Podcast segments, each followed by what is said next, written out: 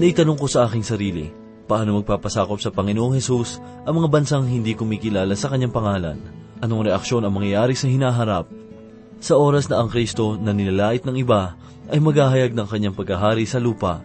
Isang halimbawa ang ating matatagpuan sa ikasyam na kabanata ng Zacarias, talatang apat hanggang walo, at ito po ang mensaheng ating pagbubulay-bulayan sa oras na ito, dito lamang po sa ating programang, Ang Paglalakbay. Nais ng Diyos, tayo ay tangan niya. Bakit ba? Kung minsan tayo pang bumibitiw sa Kanya. At pag nabigo, kapag nasasaktan,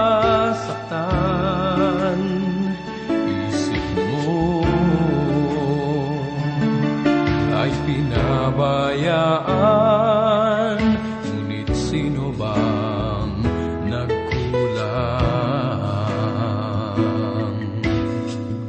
Sa Diyos ay lumapit lang. At magbalik ng lubusan kay dinam ng nais niya sa ating buhay ang makapiling siya habang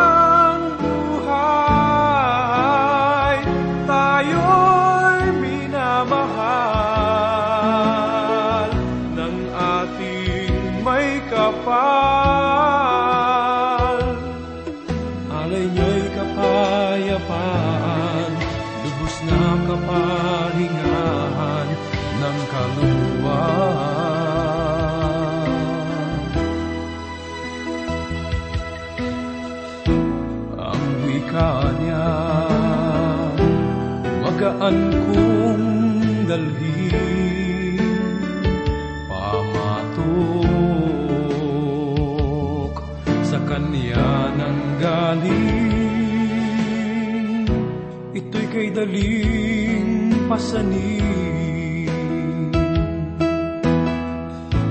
Huwag na muli, sanang magkamali sa puso. Diyos naway maghari ng palagi.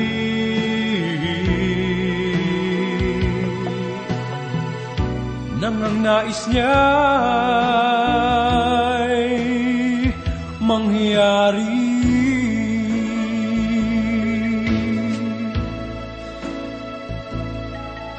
Alay niya'y kapayapaan, lubos na kapahingaan ng kaluluwa.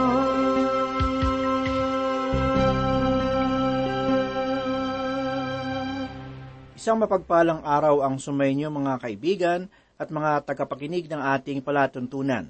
Nawa ay nasa mabuti kayong kalagayan at nakahandang pagpalain ng Diyos. Ako po si Pastor Dan Abangco. Samahan po ninyo ako at tayo ay matuto sa banal na salita ng Diyos. Purihin po ang Panginoon sa oras na ito. Tayo po ngayon ay magpapatuloy sa pagbubulay ng mga salita ng Diyos. Basahin po natin ang ipinahayag sa ikasyam na kabanata, ikatlo at ikaapat na talata. Ganito po ang sinasabi, Ang tiro ay nagtayo ng kanyang muog at nagbunton ng pilak na parang alabok at ng ginto na parang putik ng lansangan. Narito, ngunit aalisin siya ng Panginoon ng kanyang mga yaman at ihahagis ang kanyang kayamanan sa dagat at siya'y lalamunin ng apoy. Sinasabi po sa talatang ito na naramdaman ng bawat isa na ang tiro ay di maigugupong kuta sapagkat ang kinalalagyan ng kanilang tanggulan ay isang isla. Ang mga naninirahan po doon ay mga taga Phoenicia. Sila'y mga manlalakbay sa karagatan na pinalago ang kanilang bansa sa pangangalakal at tunay na nakaipon ng dakilang kayamanan. Ang lugar na ito ay tinatawag po natin ngayong Lebanon. Ang mga taga Phoenicia ay nagkaroon ng malaking impluensya sa mga taga-Israel, sapagkat tinuruan nila ang mga Israelita na sumamba sa mga Diyos-Diyusan. Ang bayan ng Punisya ay sagana sa prutas at mga pagkain, subalit iba ang kanilang kinikilalang Diyos. Sa panahon po ni Dakilang Alexander, ito'y kanyang sinalakay ng pitong buwan hanggang sa ito ay kanyang nabihag sa pamamagitan ng lubusang pagwasak sa mga guho ng lumang lunsod patungo sa karagatan upang makabuo ng isang daanan patungo sa pulok. Sa panahon pong ito, ay makikita pa rin natin ito sa lugar na iyon. Isa lamang itong pagpapatunay na ang propesiya ay tunay na nagkaroon ng katuparan. Matapos nilang makubkob ang bayan ng Tiro, sila ay nagtungo sa bayan ng mga Filisteo. Ipinahayag naman sa ikalimang talata na makikita ito ng Askalon at matatakot gayon din ng Gaza at mamimilipit sa hinagpis. Gayon din ng Ekron sapagkat ang kanyang pag-asa ay malalanta. Ang hari ay mamamatay sa Gaza at ang Askalon ay hindi tatahanan. Sa ating panahon ngayon ay makikita natin ang ilang larawan nito sa ibang mga aklat ng lugar na ito maging ang mga guho ng templo ni Dagon. Ang lugar na iyon ay naibalik sa bansa ng Israel ngayon. Sa Asdod, sila ay nagtayo ng isang pansamantalang daungan. Ang Asdod ay isa sa pangunahing bayan na lugar ng Palestina. Ito ay matatagpuan sa layong limang kilometro na mula sa baybayin ng Mediterranean at may 32 kilometro ang layo sa Hilagang Gaza. Nang ito ay sakupin ni Dakilang Alexander, sila ay nagtayo din ng mga gusali sa paligid ng mga lumang gusali doon. Halos libu-libong tao ang lumipat patungo sa Asdod. Ito ay isang matagumpay na syudad ngayon, ngunit hindi na ito ang kanyang kinalalagyan bilang lumang Askalon. Ang orihinal na Askalon ay nasa kanang bahagi ng baybayin ng dagat at ang mga gumuhong gusali ay naroon pa rin hanggang ngayon. Ito po marahil ay pasyalan ng ngayon. Isa pong magandang lugar ngunit hindi ito tinitirhan. Hindi na ito itinuturing na isang bayan. Ito po ay kawili-wiling makita sapagkat ang kabutihan ng Diyos ay labis na naganap sa lugar na ito. Si Dakilang Alexander ang sumira ng bayang ito na tumapo sa kapangyarihan ng mga Filisteo. Ngayon naman po ay tunghayan natin ang sinasabi sa ika-anim na talata. Ipinahayag po ni Propeta Sakarias ang ganito, Isang anak sa labas ang maninirahan sa Asdod at aking tatapusin ang kapalaluan ng mga Filisteo. Nakita natin sa bahagi ng talata na ang tanging maninirahan sa lugar ng Asdod ay ang mga anak sa labas lamang. Hindi po nangangahulugan ang mga taga-Asdod ay hindi maaaring naninirahan sa lugar na iyon. Hindi naman po maituturing na sila ay mga matataas na uri ng tao na namumuhay doon. Ang ipinahayag po ni Propeta Sakarias ay ganito, Aking pipira-pirasuhin ang ipinagmamalaki ng mga taga-Filisteo. Winakasan ni Dakilang Alexander ang bayan ng mga Filisteo. Hindi na sila muling nanaig bilang isang bayan. Pinahayag naman ni Propeta Sakarias sa ikapitong talata ang ganito, Aalisin ko ang kanyang dugo sa kanyang bibig at ang mga kasuklam-suklam nito sa pagitan ng kanyang mga ngipin. Iyon man ay magiging nalabi para sa ating Diyos. Ito'y magiging gaya ng isang angkan sa Huda. Ang Ekron ay magiging gaya ng Jebuseo. Sa nabasa nating talata ay ipinahayag ang mga katagana, aalisin ko ang kanyang dugo sa kanyang bibig at ang mga kasuklam-suklam nito sa pagitan ng kanyang mga ngipin. Ito po ay tumutukoy sa maruming pagkain at ang mga paghahandog na kanilang ginagawa sa mga Diyos-Diyusan. Aalisin ng Diyos ang pagsamba ng mga Pilisteo sa mga Diyos-Diyusan. Gayun din naman, sa pagparito ni Kristo, sila ay magbabalik loob at sasamba sa Diyos ng Israel. Iyon man ay magiging nalabi para sa ating Diyos. Wika ni Propeta Sakarias. Ang Pilistia ay magiging kabahagi sa mga anak ng Diyos at magiging tagapagmana sa mga pagpapala ng Israel. Gaya ng pangako ng Diyos, kanyang itataas ang kanyang bayang sumusunod at nagpapakumbaba sa kanyang harapan. Kanya itong pasasaganahin at aalisin ang sumpa, sapagkat sila ay hinirang ng Diyos, kanyang pagpapalain ang bawat sambahayan na naroroon sapagkat sila ay may takot sa Panginoon. Winasak ni Dakilang Alexander ang mga nasa kanyang unahan. Kanyang winasak ang mga hukbo na nakikipagdigma sa kanila at wala silang itinira ni kaunting mapagkukublihan. Kung siya ay maghihintay ng ilang buwan para sakupin ang isang bayan, tulad ng kanilang ginawa sa Tiro, ay hindi na siya mag-aatubiling gawin ito dahil hindi siya ang nagiiwan ng matibay na tanggulan sa kanyang likuran. Wala siyang tinitirang buhay sa kanilang mga kalaban upang hindi ito makabuo uli ng panibagong hukbo, bagkus kanyang winawasak ang bawat tanggulan ng kanyang mga kalaban. Papalapit na sila sa bayan ng Jerusalem. Ano ang kanyang gagawin sa Jerusalem? Matutunghayan po natin ngayon ang isang pangkaraniwang pahayag. Ipinahayag ni Propeta Sakarias sa ikawalo at kasyam na talata ang ganito, At kayo'y magkakampo sa aking bahay dahil sa ukbo, dahil sa kanya na dumadaan, at dahil sa kanya na bumabalik, at wala nang manlulupig na daraan pa sa kanila, sapagkat ngayoy nakita ko ng aking sariling mga mata. Magalak ka ng husto, o anak na babae ni Zion. Sumigaw ka ng malakas, o anak na babae ng Jerusalem. Narito ang iyong hari ay dumarating sa iyo. Siya'y matuwid at matagumpay, mapagkumbaba at nakasakay sa isang asno, sa isang batang asno na anak ng asnong babae. Sinabi ni Propeta Sakaria sa bahagi ng talata, ang mga katagana at ako'y magkakampo sa aking bahay. Naniniwala ako na ito ay munting templo na kanilang itinatayo. Sinabi ng Diyos na ito ay kanyang iingatan mula kay dakilang Alexander. Tunay na iyon ay sinabi ng Diyos at nagbigay ito ng kalakasan kay Propeta Sakarias na ito ay itala sapagkat nakasalig siya sa katotohanan ng mga salita ng Diyos. Naniniwala siyang ito ay magkakaroon ng katuparan. Tunay nga ba na ito ay nagkaroon ng katuparan? Nais kong ibahagi sa inyo ang mga tala mula kay Flavius Josephus. Ayon sa kanya, ang pinakapunong saserdote sa Jerusalem ay nagkaroon ng pangitain na kung saan ay inaatasan siyang lumabas upang katagpuin ang manlulupig na darating at kanyang hinihintay ang pagdating ni Dakilang Alexander. Nang kanyang malaman na siya ay hindi malayo sa bayan, siya ay naglakad kasama ang iba pang mga saserdote na naroroon at ang maraming mamamayan. Ang hanay ng maraming taong nagsisipaglakad ay puro kagalang-galang at inirespekto sa bayang iyon. At ang kaugaliang ito ay iba sa ginawa sa ibang bansa. At ang mga taga-Punisya at mga Kaldeyo ay sumusunod sa kanya, bagamat sila ay may kalayaan na pasukin ang buong bayan at kanilang parusahan ang mga saserdote, hanggang sa ito ay mamatay, na ikinagalit nila sapagkat ito ay sinabi ng hari sa kanila, at hindi po yun ang naganap, bagkus kabaligtaran ang siyang nangyari.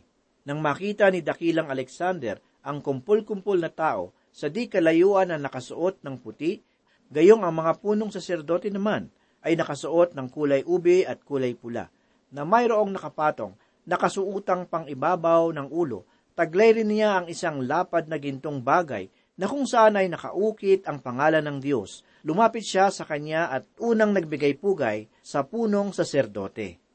Ginawa rin ito ng mga Hudyo sa isang tinig na nagbigay pugay kay dakilang Alexander. Kinagulat ito ng mga hari ng Syria at ang karamihan doon ay nabigla sa ginawa ni Alexander at inakalang siya ay nasisiraan na ng bait.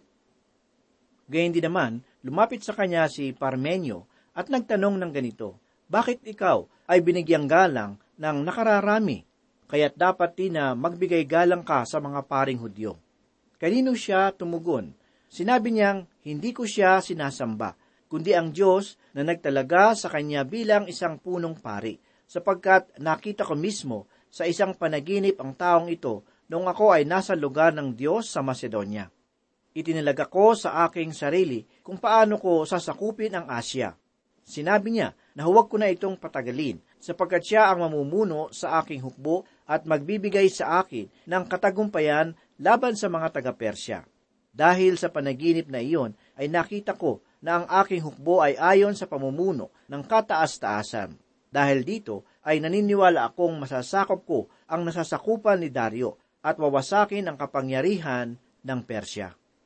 Matapos ito ay pumasok na siya sa bayan ng Jerusalem at sumamba sa Diyos sa loob ng templo. Ipinahayag pa sa kasaysayan na hindi lamang lumapit sa kanya ang punong saserdote, kundi dinala din nila sa kanya ang aklat ni Propeta Daniel at ipinapakita ang propesiya patungkol kay dakilang Alexander. Ito ay lubos na sumindak sa kanya, kaya siya ay pumunta sa bayan upang maghatid ng handog at sumamba sa templo. Ang katotohanan ng hindi niya pagwasak sa Jerusalem ay isang bagay na nangyari, kaya't ang propesiya ni Propeta Sakarias ay naging kapansin-pansin. Hindi nito sinalungat ang katunayan na si Alexander na isang mahusay na general ay tunay na malupit at mapagmataas. Tunghayan po natin ang isang kwento na matatagpuan sa aklat ng unang Samuel. Ipinahayag dito na may isang mahusay at matapang na mandirigma ang mga Filisteo. Siya ay buhat sagat. Ang pangalay, Goliath. May siyam na talampakan ng kanyang taas. Tanso ang kanyang helmet. Gayun din ang baluti na tumitimbang ng isang daan at anim na put anim na libra. Tanso rin ang baluti sa kanyang binti at hita. Gayun din ang tabak na nakasabit sa kanyang balikat. Ang tagda ng sibat niya ay sinlaki ng baras ng kariton at bakal naman ang ulo nito na tumitimbang ng dalawampung libra. At nasa unahan niya ang kanyang tagadala ng kalasag. Sumisigaw si Gulayat sa mga taga-Israelita, bakit kailangan pang maglaban tayong lahat? Pumili na lamang kayo ng ilalaban sa akin. Kapag ako'y natalo, alipinin ninyo kaming lahat. Ngunit pag siya naman ang natalo, kayo ang aalipinin namin. Noon ay apat na pong araw nang hinahamon ni Gulayat ang mga taga-Israelita ang mga taga-Pilisteo ay panatag na mananalo sa labanan sapagkat sa taglay na lakas ng kanilang mandirigba. Nooy may isang kabataang nagpapastol ng tupa. Siya ay mahilig tumugtog ng alpa. Ito ay si David na anak ni Jesse na taga Bethlehem. Si David ay may takot sa Diyos. Kanyang sinusunod ang mabuting salita ng Diyos. Si David ay pangwalo sa magkakapatid at siya ang pinakabata. Sa patuloy na paghamon ni Goliath sa mga taga-Israelita, ay pilit na nakiusap si David kay Haring Saul na siya ang lalaban sa mandirigmang si Gulayat. Nang makarating kay Haring Saul ang mga sinabi ni David, agad siyang ipinatawag nito. At pagdating kay Haring Saul, agad na sinabi ni David, di po tayo dapat masiraan ng loob dahil lang sa Pilisteyong iyon. Ako ang lalaban sa kanya. Sinabi ni Haring Saul, hindi mo kaya ang Pilisteyong iyon. May gatas ka pa sa labi. Samantalang siya ay isang kilabot na mandirigma. Ngunit mapilit si David. Sinabi niya, Ako po ang nag-aalaga sa kawa ng aking ama. Kapag ang isa sa mga tupang inaalagaan ko ay tinangay ng leon o oso, tinutugis ko ito at inaagaw ang tupa. Kapag hinarap ako, hinahawakan ko siya sa panga at pinapatay. Marami na po akong napatay na leon at oso. Mapapatay ko rin po ang Pilisteyong iyon, sapagkat ang hinahamak niya ay ang hukbo ng Diyos na buhay. Sinabi pa ni David, ang Diyos na nagliligtas sa akin sa kuko ng mga leon at mga oso, ay siya ring magliligtas sa akin sa Pilisteyong iyon. Kaya't sinabi ni Haring Saul, kung gayon, labanan mo siya at patnubayang kanawa ni Yahweh. At si David ay lumabas mula sa templo at naghanda para sa kanyang pakikipaglaban sa mangdirigbang si Gulayat. Kinuha ni David ang kanyang tungkod. Namulot siya ng limang makikinis na bato sa sapa. Isinilid sa kanyang supot ng pampastol at lumakad upang harapin si Gulayat. Si Gulayat naman ay lumakad ding papalapit kay David, ay lumakad ding papalapit kay David. Nang makita ni Gulayat na si David ay musmos, hinamak niya ito at pakot siyang tinanong, Anong akala mo? Aso ba ang lalabanan mo at tungkod lang ang dala mo? At si David ay sinumpa ni Gulayat sa ngalan ng kanyang Diyos. Sinabi pa niya, Halika nga rito't nang maipakain kita sa mga ibon at mga hayop. At sumagot si David, ang dala mo'y tabak, sibat at balaraw. Ngunit lalabanan kita sa ngalan ni Yahweh, ang makapangyarihang Diyos ng Israel na iyong hinahamak. Ibibigay kanya sa akin ngayon. Pupugutin ko ang ulo mo at ipapakain kita sa mga ibon at sa mga hayop, pati ang iyong mga kasamahan. Sa gayon, malalaman ng daigdig na ang Diyos ng Israel ay buhay, at makikita ng lahat na narito na makapagliligtas si Yahweh kahit walang tabak at sibat.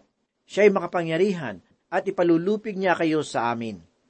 Nagpatuloy ng paglapit si Goliath. Patakbo siyang sinalubong ni David habang dumudukot ng bato sa kanyang supot. Tinirador niya si Goliath at tinamaan ito sa noo. Bumao ng bato at si Goliath ay napadapang bumagsak. Natalo ni David si Goliath sa pamamagitan ng tirador. Napatay niya ito bagamat wala siyang tabak at patakbong lumapit si David tumayo sa likod ni Gulayat at binunot ang tabak nito at pinugutan ng ulo. Nang makita ng mga taga-Pilisteo na patay na ang kanilang bayani, sila'y nagtakbuhan. Mga giliw na tagapakinig, ibinababa ng Panginoon ang mga palalo. Ang mga taong walang pagkakilala sa magagawa ng Panginoon ay kanyang pinarurusahan. Hindi pinagtatagumpay ng Panginoon ang walang pag-ibig sa kanyang mga salita at ang hindi sumusunod dito. Ngunit ang Diyos po ay makatarungan, mahabagin at mapagmahal na kailan may hindi niya tayo pinababayaan kung tayo po ay patuloy na sumusunod sa kanyang kalooban at kinikilala ang kanyang kapangyarihan, ang kanyang presensya, ay patuloy po nating mararanasan. Walang ligid sa Panginoon. Ang lahat ng bagay ay kanyang nalalaman. Ang pamamahalang walang pagsangguni sa kanya ay sadyang kulang. Ang pagtatagumpay ay sa Diyos nagmumula. Katulad po ng kanyang mga pangako sa sulat ni Haring Solomon, sa aklat ng mga kawikaan sa ikalabing anim na talata, kabanatang tatlo, ay ganito po ang kanyang sinasabi. Italaga mo sa Panginoon ang iyong mga gawa at magiging matatag ang iyong mga panukala. Katulad ng ginawa ni Propeta Sakarias, siya ay lubos na nananangan sa kapangyarihan ng Panginoon at sumunod sa kanyang mga utos kung kaya't ang kanyang pangunguna ay lubos na naging matagumpay sapagkat ang Panginoon ay kanyang kasama. Mga minamahal, kung gusto mong maging matagumpay, kung gusto mong maging matagumpay ka sa lahat ng iyong gawain o kahit sa iyong pamumuno, at maging sa iyong mga balakin sa iyong buhay, kailangan mong magtiwala at sumunod sa Panginoon. Ang tunay na kaligayahan at tagumpay sa buhay ay ang pagkakaroon ng pagkatakot at pag-ibig sa ating Panginoon. Katulad ni Dakilang Alexander, Naging matagumpay man sila sa pakikipagdigma, subalit hindi rin ito naging madali para sa kanyang mga kasama sapagkat hindi nila kinikilala ang presensya ng ating Panginoon. Kaibigan, kung nais mo na ikaw ay maging matagumpay sa iyong mga balakin sa buhay, sumunod ka sa Panginoon. Magtiwala ka sa kanyang kapangyarihan na siya ang magdadala sa iyong buhay patungo sa katagumpayanan. Wala pong di maaari sa ating Panginoon ang lahat ng bagay ay kanyang magagawa kung ikaw ay buong pusong susunod at magpapasakop sa kanyang mga salita. Ang may makadiyos na pangunguna ay nagiging mabangong samyo sa harapan ng ating Panginoon, sapagkat ang nais niya ay ating siyang sinasangguni sa ating pamumuno. Ang nais ng Panginoon ay siya ang makita sa lahat ng ating mga ginagawa, sinasalita at ipinamumuhay. Mahirap sumunod sa Panginoon, kaibigan, Subalit ito ay magiging madali kung tunay kang nagmamahal sa Kanya, sapagkat hindi Kanya pababayaan kung ikaw ay tunay na sumusunod sa Kanya. Ikaw ay magtatagumpay sa lahat mong mga layunin. Mga giliw na tagapakinig, ang Diyos ay tunay na makapangyarihan. Pinatunayan niya ito sa mga nakalipas na panahon sa pamamagitan ng mga naunang mananampalataya na nabasa natin sa banal na kasulatan. Isa na rito ay si Noe, na tunay namang sumunod sa Diyos kahit ito ay hindi niya nakikita. Pinagawa siya ng isang malaking daong upang ang kanyang pamilya at lahat ng magkakaparis na hayop na papasok doon ay magkaroon ng kaligtasan. Ang daong na ginawa ni Noe ay tulad ni Heso Kristo na ibinigay ng Diyos upang maging daan para sa ating kaligtasan. Ang kapangyarihan ng Diyos ay hindi masukat ni numan. Ang kanyang kapangyarihan ay ipinamalas sa pagkakataong ang sanglibutan ay pinununya ng tubig upang lahat ng hindi maniniwala sa kanyang pahayag sa pamamagitan ni Noe ay mamatay. Ang kamatayang iyon ay hindi na muling mararanasan ng tao, sapagkat hindi na muling gagawin ng Diyos na lipuli ang tao sa pamamagitan ng tubig, kundi sa pamamagitan ng apoy. Kaibigan, ikaw na nakikinig ngayon, maging si Propeta Sakarias, ay pinalakas ang kalooban ng mga salita ng Diyos sapagkat naniniwala siya na makapangyarihan ang Diyos. Kung ikaw ay tatanungin, naniniwala ka ba sa kapangyarihan ng Diyos? Kung oo ang iyong kasagutan, ay maniwala ka rin na ang kanyang kapangyarihan ay na kay Heso Kristo, ay maniwala ka rin na ang kanyang kapangyarihan ay na kay Kristo na siyang daan ng ating kaligtasan ngayon. Magtiwala ka at manampalataya, hindi sa akin, kundi kay Heso Kristo na magliligtas sa iyo sa tiyak na kapahamakan sa impyerno kung mananatili kang makasalanan. Manalangin po tayo.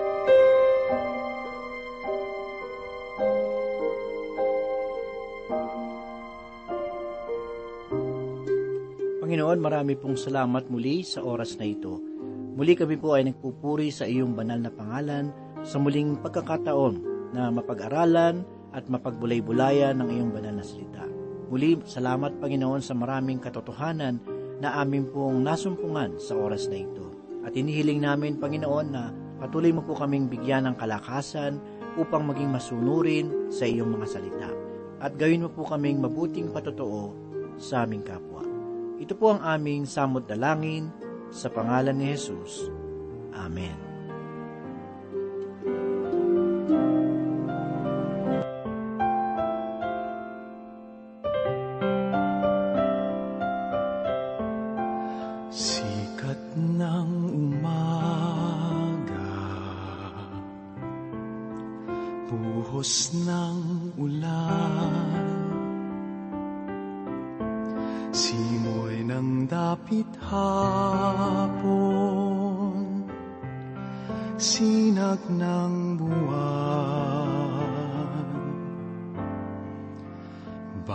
Batis na malinaw. Dagat na bughaw Kayo ng Panginoon. Kong Jesus ng aking buhay saan man ako bumaling ika'y naroon tumalikod man sa'yo. Dakilang pag-ibig mo sa aking tatawag at magpapalalang ako'y at siyang itatapat sa puso.